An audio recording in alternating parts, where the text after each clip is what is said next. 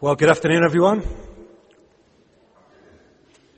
It's good to see you all. We're continuing this afternoon our studies in the book of Genesis. And uh, I've been concerned this week that this afternoon will feel to you uh, like a bit of an anticlimax. Last week we experienced the powerful emotional reunion of Jacob and his broken, uh, of, of, Joseph and his brothers, Jacob's broken family being re- reunited in Egypt. And I know, you don't know this, but I know that next week, Luke is going to begin to lead us through some of the important lessons that the narrator of Genesis wants us to learn from all of this. So as I've been preparing to speak to you on this next session uh, for this week, I, I, was concerned that my talk might feel a little bit like I'm just holding the door open for Luke for, and keeping the seat warm for him uh, for next week. The reason is that this next section feels at first, I think, like a little bit of boring admin. Um, there are loose ends being tied up here. There are lists of people and places. Even the long-awaited meeting of Joseph and Jacob, his father, after 20 years, is described in just one verse. In chapter 46 and verse 29, just one verse. As soon as Joseph appeared before him, he threw his arms around his father and wept for a long time. That's it. And then there's 32 verses where Joseph goes into project manager mode, Excel spreadsheet mode, diplomat mode, first of all to deal with Pharaoh, to relocate his family in Egypt, and then to manage the famine that's going on in the whole region. To me at first, this section didn't seem to have the same emotional punch that last week had or that other parts of the story seem to have. So I've been praying a lot this week. And um, one, you, you, know this, when, when we come to, to preach and to teach from the Bible, we're often praying. I've been praying this week that the Lord would teach me so that I've got something then from Him to give to you. To encourage you, and to challenge you and to feed your hearts. As a result, what I'd like us to do this afternoon is in this next section is to really focus on Jacob as an individual.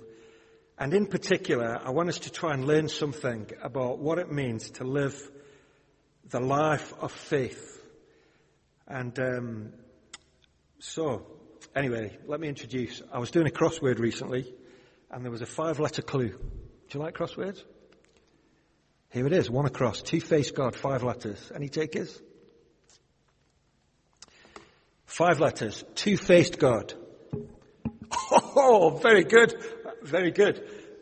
This is the answer, Janus. That, that's amazing. I'd never heard of him. I had to look it up to finish the crossword. It was the last clue that I didn't know. And um, I, I, looked him up, and what I found was very interesting. Janus was a Roman god and he was depicted as being two-faced, not in a two-faced kind of way, but rather more the idea of looking backwards and looking forwards at the same time. Janus was considered by the Romans to be the god of the doorway. Perhaps that's the reason why our month of January is named apparently after this God. I suppose we see January, you could see January as the gateway to the new year.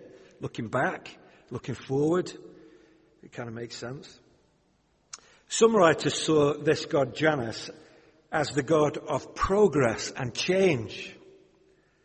And that was in the sense that when, when he's looking back, he's looking back at a more savage, lawless time but looking forward much more optimistically to a time of more harmonious, peaceful times. So I, I, suppose there's a little bit of a political element for the Romans in that. that the past was bad and the future is going to be great. This is what we're in the middle of an election, so maybe, maybe politicians would be uh, trying to articulate that idea. I think this idea sums up where Jacob is at this point in the story. By now, Jacob is an old, uh, uh, quite an old man who is looking back over his past, sometimes painful experiences, and yet looking forward and trying to make sense of what God is still going to do in his life. I, I think you would agree with me as we've gone through Genesis that Jacob's life has been very difficult. But there are two further traumas in this section. The first is that he realizes after 20 odd years that the son, Joseph, that he thought was dead, is actually alive. That's pretty traumatic. And the second trauma is this massive decision to relocate his whole family as a result from Canaan to go en masse, lock, stock and barrel to live in Egypt. I think for Jacob, this section that we're going to look at is one of those crossroads moments in life And I think it'll be helpful for us to just reflect a little about what real faith looks like. I, have got three points today, but first of all, let me just say this by way of introduction. I've, I've picked, I, am introducing Janus to you for another reason here, and, and it's this. There are people who argue that all of the gods of whatever kind of religion you can think of are basically dreamt up by human beings and are therefore a figment of our imagination. A god like Janus here is possibly a good example of this as it nicely fits one aspect of our human experience, looking back, looking forward. Janus is even depicted as a human so this is the common idea that religion is really man's struggle to find meaning and significance in his existence. One writer said this, skeptics insist that God has been manufactured by human ingenuity to meet human inadequacy. Let me read that again. Skeptics insist that God has been manufactured by human ingenuity to meet human inadequacy. I, I want to suggest this afternoon that the Bible contradicts that assumption and shows us that we did not invent God. In fact, He is the one who created us. He is the one from whom all other reality, in fact, comes. And without Him, nothing else actually makes any real sense at all. And I want to suggest that this means that we can only really truly understand ourselves properly when we stop trying to imagine gods and make gods and create gods in our own image and discover the God who really is God. The writer who made that quote goes on to say, when human beings accept the fact that they must look to God's revelation of himself if they desire to find the secrets of their own humanity, they discover that the God who is is a God of surprises. I love that idea that God is surprising. I think Jacob knew that. As Jacob here looks back and looks forward, I don't think Jacob here is simply inventing a God who can fit the facts of his experience and life. I think actually Jacob is responding in faith to the God who is often doing the opposite of what he expected him to do. Jacob here isn't projecting his needs onto some imagined God, but actually learning in his life to trust the one true living God. So I only have three simple observations to make about Jacob as we just walk through this part of the narrative. And I want to frame them in such a way that it will give you something concrete to go away and do. And uh, so let me give you all three right at the start. The titles could have been better, but I think, I think you'll get the, the point. Here we go, living a life of faith. Three points. Number one, when faith burns low, focus on the evidence. Point number two will be, when crisis comes, be reassured by God's promises. And the last point is, to make sense of life, adopt the posture of a pilgrim. Three things to learn from Jacob's life. And then we're done. Let's, you don't need to write them all down now because they'll stay on the screen. We'll just deal with number one. Well, the second two will fade a bit. But they'll come back. Point number one. When faith burns low, focus on the evidence. Just turn with me, if you will, to Genesis chapter 45. It's on page 51 in the red church Bibles there.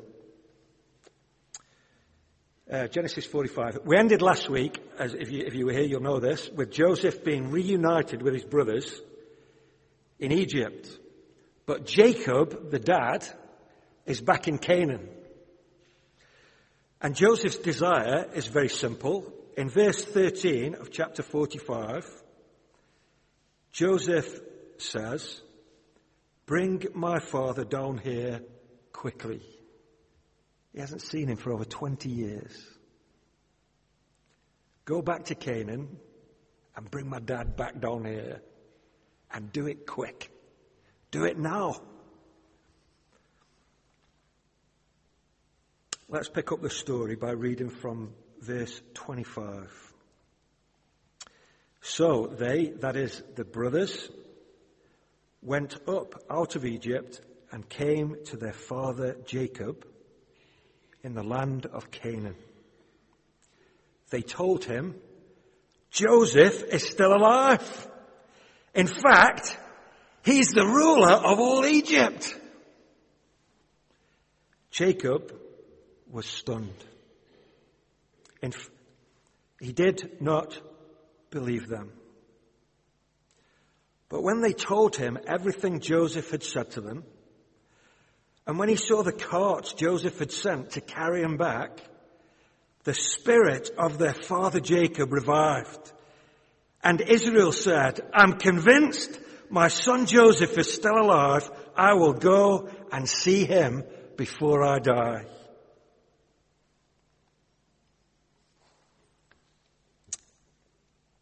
I want you to notice the end of verse 26 particularly. Jacob was stunned and he didn't believe them. In many ways, it's understandable, isn't it? These are the same sons who had shown Jacob Joseph's blood stained coat 20 years ago.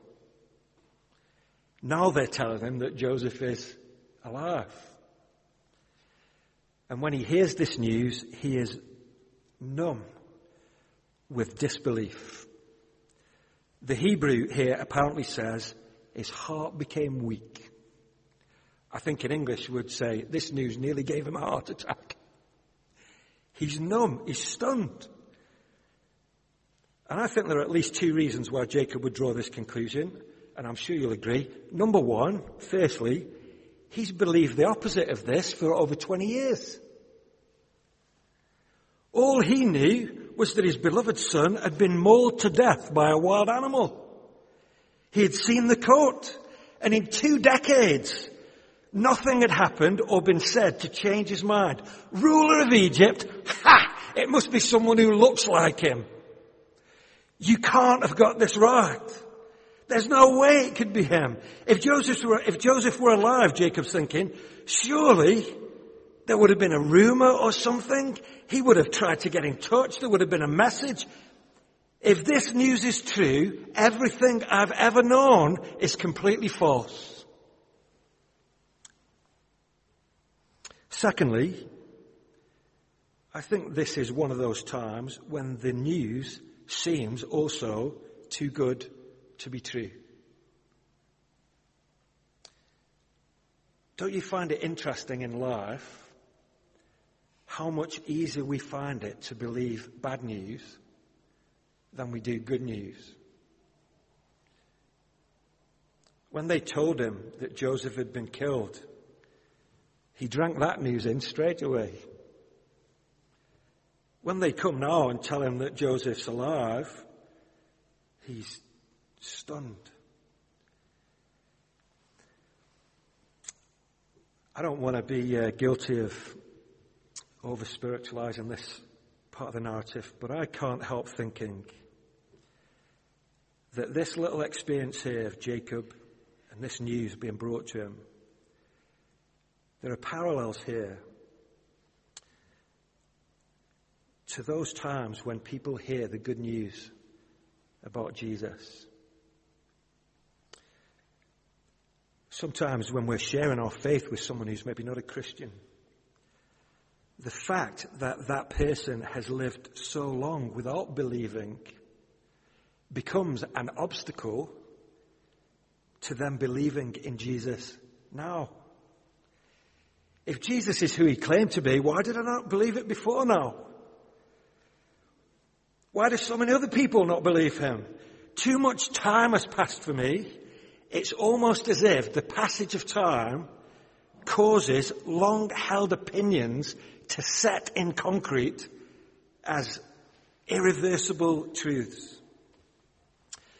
But also, is it not the case that often secretly we think that the gospel itself is too easy? It's too good to be true.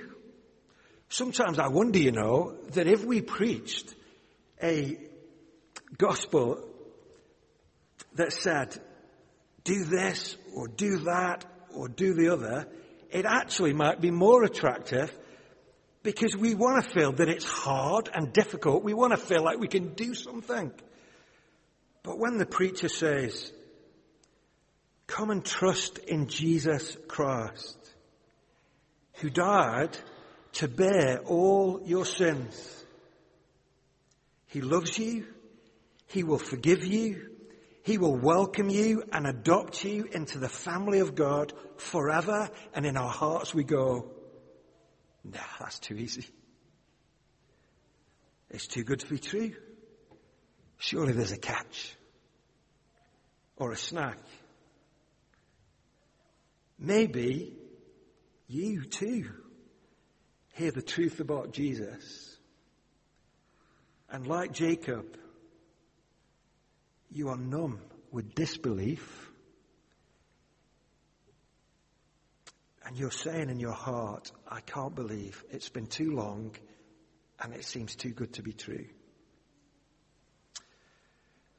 Jacob's response here to this news about Joseph reminds me a little, anyway, of the women who went to the tomb of Jesus and he wasn't there because he'd risen from the dead. And the women go and they tell the disciples. And in Luke's gospel, it says that the men did not believe the women because their words seemed to them like nonsense. What was it then that persuaded Jacob just look with me at verse 27 because there are two things there that the brothers did. It says in verse 27, when they told Jacob everything Joseph had said to them, and when he saw the carts Joseph had sent to carry him back, that the spirit of their father Jacob revived. Jacob's hope was revived by the sheer weight of evidence that the brothers told him and showed him. I think Jacob here is like one of those old fashioned, like, I don't know, I remember my granddad maybe having one, like those old fashioned lamps that are full of oil with a little wick. Or like a little candle if you're not as old as my granddad. And the, the flame is almost on the cusp of going out. And as the brothers show him this evidence, the text says, the spirit of their father Jacob revived. What a picture that is. It's like this little, dying, weak flame of faith that had almost gone out is fanned back up into life. One writer says this old greybeard, all stooped and bent, suddenly takes on new vigor and heart. This old man, practically on the point of expiring from disappointment, learns that Joseph was alive and was in charge of Egypt. From being old, he became young. He put aside the cloud of disappointment. He repelled the storm in his mind and found himself at peace. Jacob is a new man.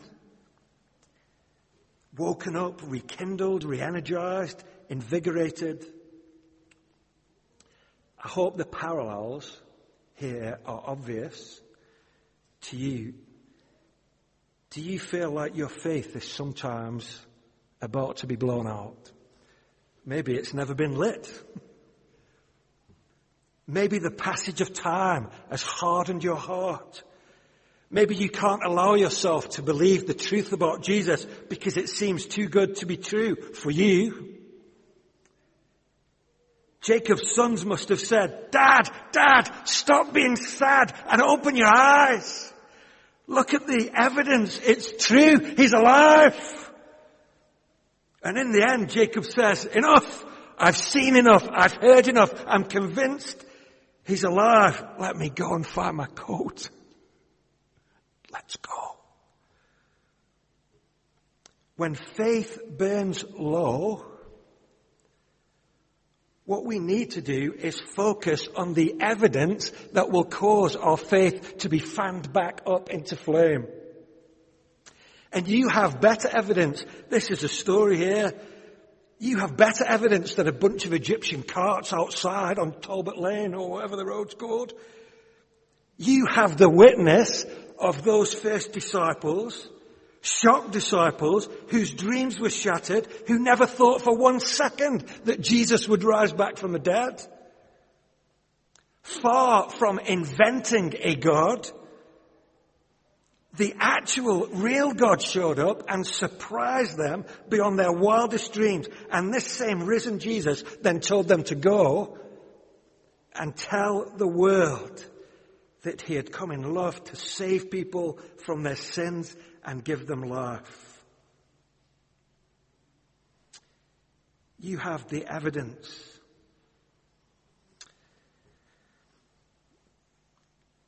Let me just try and illustrate one aspect of this. Um, it's a daft illustration, but do with it what you will. Think of your life like a train.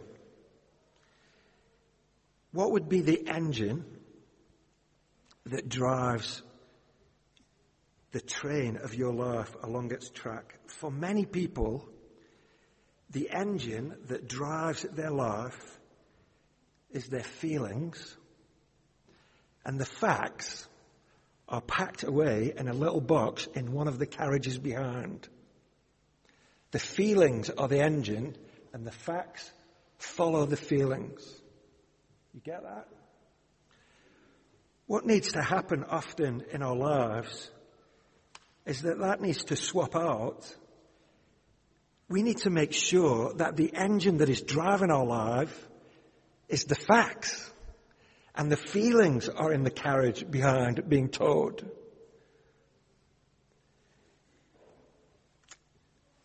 This means that you and I have to be intentional in focusing on the evidence.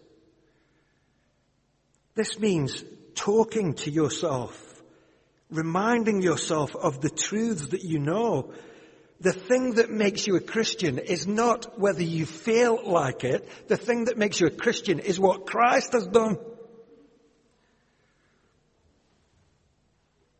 And what Christ has done is still true even on your worst days. Hey, I hope if your faith is burning low today, or maybe never even been lit at all, that today it would catch fire and be fanned back into flame.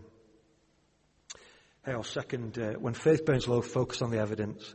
Second point from Jacob's life, when crisis comes, be reassured by God's promises.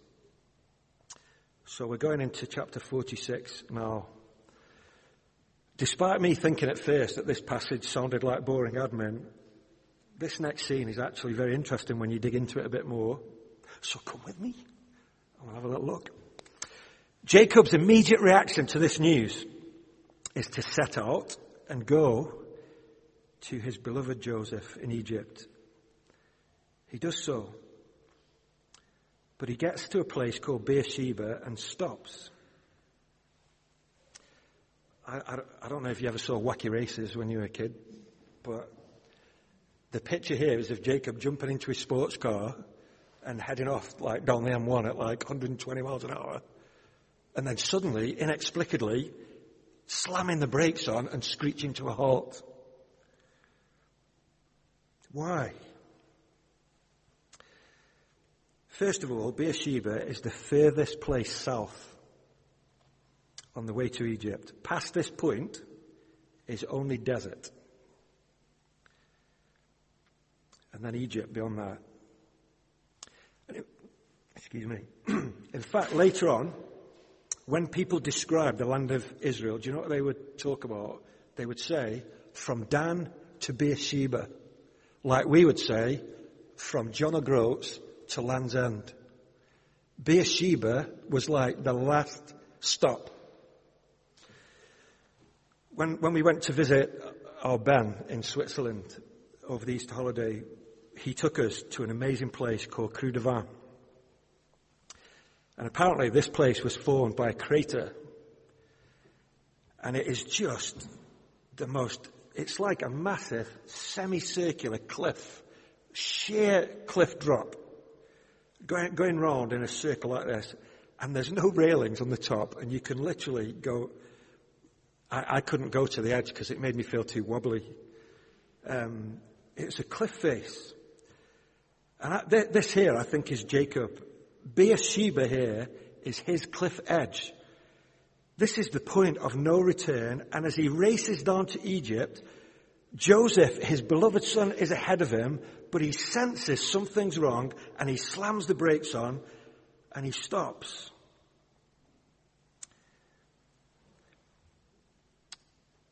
Earlier on in this narrative in chapter 35, God had confirmed a promise to Jacob that he'd already given to Abraham and Isaac. And this is what God said I am God Almighty. Be fruitful and increase in number. A nation will come from you, and kings will come from your body. And the land I gave to Abraham and Isaac, I also give to you, and I will give this land to your descendants after you. So at this point, it's almost as if his love for Joseph and the circumstances of the famine are pulling him down towards Egypt. But if he goes there, it seems like he's traveling away from the land that God has promised him and his descendants and his grandfather and his dad before that. J- Jacob is excited about Joseph, but confused about the promise. This is a moment of crisis in his life. So the brakes come on and he stops. Let's just read chapter 46, verse 1. So Israel, that's another name for Jacob, set out with all that was his. And when he reached Beersheba, he offered sacrifices to the God of his father Isaac. In other words, Jacob, in his moment of crisis, lifts his heart to God. He prays, he worships, Maybe on this day he's asking God, what should I do? You've promised me this land. It seems like you're leading me to this land. He's looking back, he's looking forward, but he's also looking up to God. And in verse 2,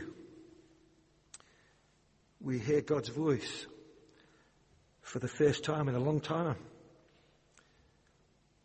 God spoke to Israel in a vision at night and said, Jacob, Jacob. Here I am, he replied. I am God, the God of your father, he said. Do not be afraid to go down to Egypt, for I will make you into a great nation there. I will go down to Egypt with you, and I will surely bring you back again and Joseph's own hand will close your eyes.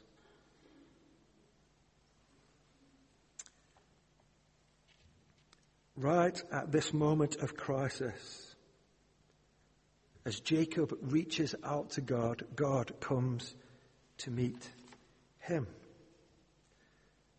And how gracious God is towards him. It gives us a big clue, doesn't it, to Jacob's frame of mind. Do not be afraid, Jacob, to go to Egypt. God gives him four specific promises. I'll make you into a great nation. I'll go with you. I'll bring you back. And you will die in peace in the arms of your beloved son, Joseph. There's a few things I love about this, but we've only got time for me to highlight two. So let's just think about two things. First of all, I want you to notice that the highest promise God can make is to say, I am with you. Isn't it? This is the most important thing Jacob needed to know. Not that everything would be okay, necessarily, God isn't promising a painless life for Jacob, but what he is saying is, I will be with you every single step of the way. Remember when he ran away from home and did that 1,000 mile round trip to Paddan Aram and his uncle Laban up in the north? God said the same thing then, didn't he, at Bethel? I'll go with you and I'll bring you back. Now he's going in the opposite direction. A thousand mile round trip to Egypt. And God says to him, I'll go with you and I'll bring you back. There have been days and there will be days when he didn't feel like God was with him. There would be days to come where he would wonder, what is going on? But even on his worst days, he could rely on this promise God is with me. Secondly, I do love the combination here in God's words to Jacob of the big and the small. God basically says to Jacob, listen, Jacob, I have the big plan in my hands. I'm making a new nation. But I also have you personally in my hands too. What a tender comment for God to make to Jacob. Joseph's own hand will close your eyes. In other words, God is both strategic and intimate. God has the long game in view, but he loves Jacob personally. God is working out a cosmic plan. But Jacob isn't some kind of irrelevant pawn in that scheme. God knows him by name. He knows his life, his fears, his weaknesses, his hopes. Jacob is reminded here on the edge of a cliff in Beersheba that he can look back with thankfulness and look forward with hope because God has both the big picture and him in his hands. It's there even in the way God uses his name. God calls him Jacob as a reminder of what he had been. And he calls him Israel, which is a reminder of what he's going to become because of God's grace.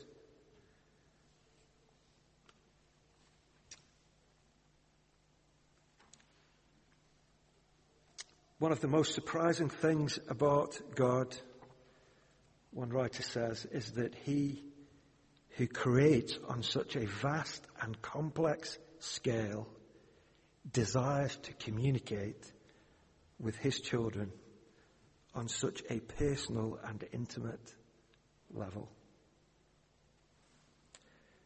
It strikes me that God makes this very same point over and over again down the years of history with his people. I can do the big, and I love you. Let's, um, let's go to one such place in the Bible. Keep your finger in Genesis, but let's go to the book of Isaiah, chapter 40. Page 726, if you're following on in the church Bibles.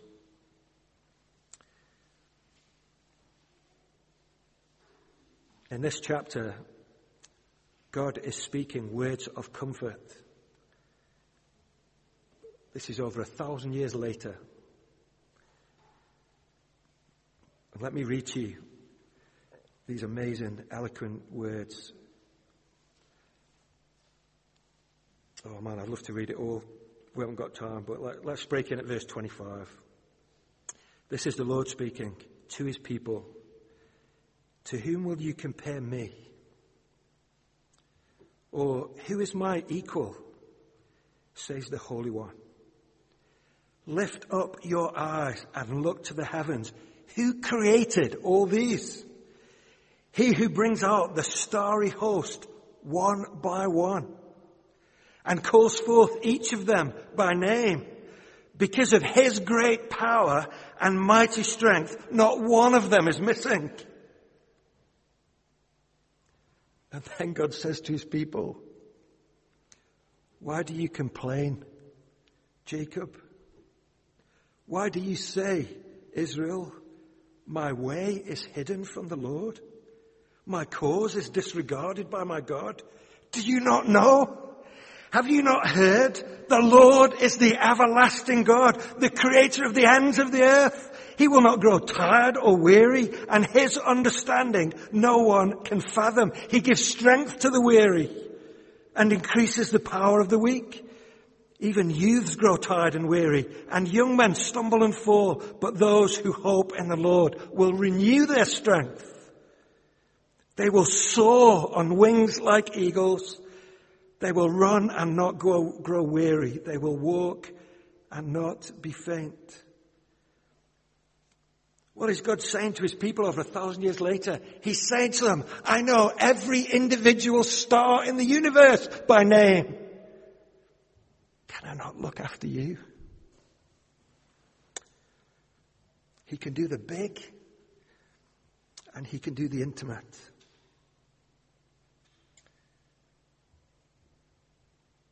In Genesis, Jacob has had 11 chapters of human ups and downs, every kind of crisis and failure and trauma. And then God speaks here and says no more than 50 words, and calmness descends. And Jacob can go forward with God at his side in sweet confidence. When crisis comes, be reassured by God's promises. Before we um, deal with point three, let me just digress for one moment. We're focused on Jacob here, but I just want to stand back and see the big picture here. In chapter 46, we won't read it, but you'll see as you skim down that page that Jacob packs his whole family, all of their stuff. They leave Canaan behind.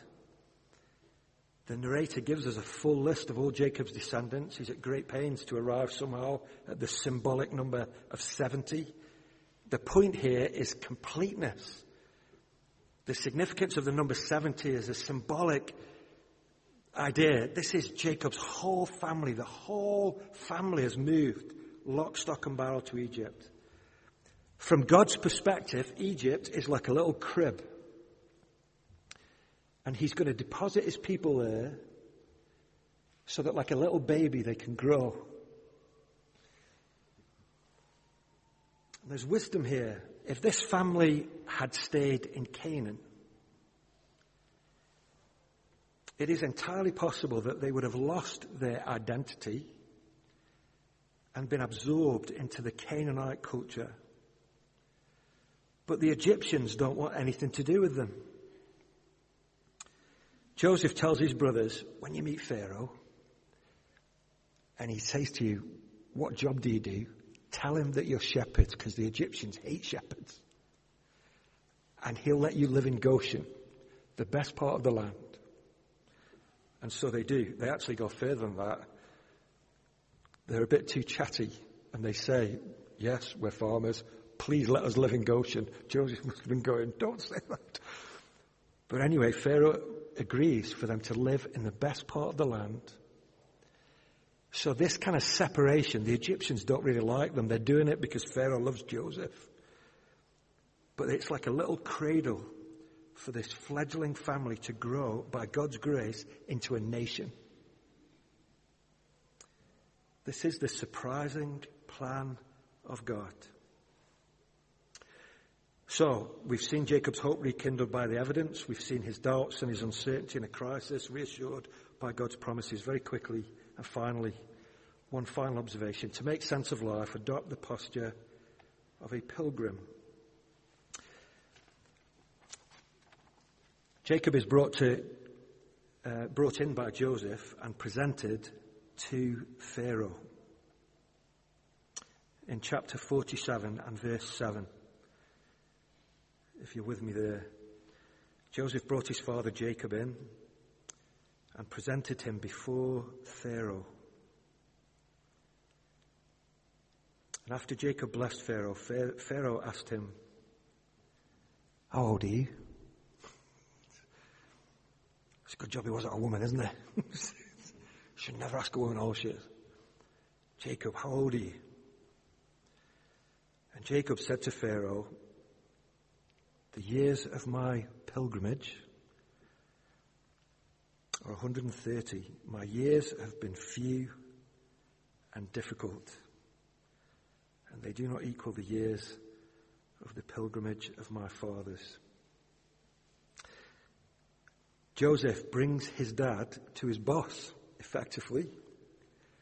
And Pharaoh asks Jacob how old he is, and Jacob gives this most unusual reply The years of my pilgrimage have been short and hard. And when we stop and think, this is Jacob looking back now. He ran away from home after deceiving his blind old dad, Isaac, to obtain the blessing. He then gets tricked by his uncle Laban, ends up marrying two women and taking on their maids. His family life was fractured by jealousy and favoritism. His daughter is later raped and two of his sons respond with disproportionate violence. The same sons then sell Joseph as a slave, and for 20 years Jacob believes his favorite son's been killed. After unhappy marriages, he then loses the wife he really loves in childbirth. It's no wonder here, is it, that Jacob says to Pharaoh, the years of my pilgrimage have been short and difficult.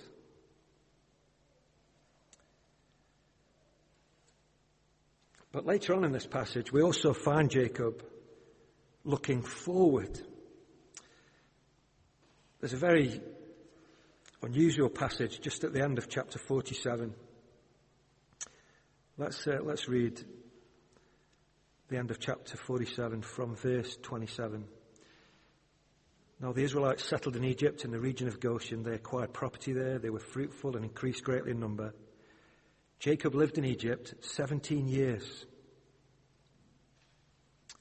That's interesting, isn't it? How old was Joseph when his brothers sold him into slavery? Can you remember? 17. When Jacob comes to Egypt, he has 17 years with him at the end of his life. It's amazing the parallel there. Jacob lived in Egypt 17 years, and the years of his life were 147. When the time drew near for Israel to die, he called for his son Joseph and said to him, If I found favor in your eyes, put your hand under my thigh and promise that you'll show me kindness and faithfulness. Do not bury me in Egypt, but when I rest with my fathers, carry me out of Egypt and bury me where they are buried. I will do as you say, he said. Swear to me, he said. Then Joseph swore to him, and Israel worshipped as he leant on the top of his staff. It's a very unusual passage that. Before he dies, he asks Joseph to swear that he'll bring him back to the land of promise. And this idea of Joseph putting his hand under his thigh, I was checking this out, and there are two views on this. Some rabbis, Jewish rabbis, believe that putting the hand under the thighs, it, letting someone sit on your hand is a sign of submission to authority. But the other, more broadly held view is that this phrase is a euphemism for the male genitals. Generally, when oaths are made, the person holds onto something sacred or precious while they swear. And in some ancient cultures, that sacred something would be the testicles. And Jacob, it seems, is asking Joseph to swear in such a way here. This is a euphemism. I'm, I'm glad that we now just kind of shake hands on a deal. Um, but this, this is a profound moment, isn't it? Swear Son, okay, Dad, I, I promise. He's not going to forget this moment, is he? Listen, the point of all this is that despite his painful memories, Jacob is still looking forward. And he is very conscious here, as an old man, of the promise of God, of land and descendants and a future so why do I use the word pilgrim? The idea of being a pilgrim is often used to describe a religious journey to some sacred place. But there's another way to think of being a pilgrim. I think here it's the idea that life itself is a journey. When I was a child, some of you might know this, when I was a child, I can remember vaguely folks singing a song that went something like this. I don't even know the tune. This world is not my home. I'm just a passing through. That is the language of a pilgrim. I do live here, but this isn't my real home. I'm actually just passing through this home. My real home is somewhere else. This is why we read earlier from the book of Hebrews, and these men, Abraham, Isaac, and Jacob, they all adopted this posture of a pilgrim. They were living as aliens, foreigners, strangers on the earth. They did live in this country, but they were inwardly longing and yearning for a better heavenly country. They weren't dreaming. They weren't escapists. Jacob knew that his life here was real, but he also knew that his life here wasn't all that there was to it. In his heart, he knew a deep longing, a yearning for something better, something lasting, something that wasn't broken or painful. He didn't see it fully, clearly then, but he was trusting God with his ultimate future. I've tried to make these three observations about Jacob in this way to demonstrate what it looks like to live a life of faith. The call here is to respond to this God with a personal faith of your own. That means turning from trusting ourselves and trying to make God in our own image and coming to entrust our whole selves to this surprising God. That image of Janus that we looked at at the beginning ironically sums up what Christian faith should look like. We look back with the eye of faith to Jesus, our Savior, who died for our sins and rose again from the dead to inaugurate His eternal kingdom. But we also look forward with the eye of faith to the great future hope that we have of Him coming again in glory and power to finally judge all evil and to, to make all things new, to wipe away every tear of his believing people and to bring in a new era. You have the solid evidence of the death and resurrection of Jesus. You have the rich promises of God to rely upon in all the days of your lives. And you also know, like Jacob knew, that this life is not all that there is. And that should free you to not hold on to things too tightly, but to live life here as a pilgrim, pilgrim, bearing patiently all the things that God chooses to bring into your life while looking forward to the glory that is still to come. Maybe right now in your own life, maybe your faith burns low, or maybe you're at a Beersheba moment, standing on the cliff, right on the edge like Jacob was.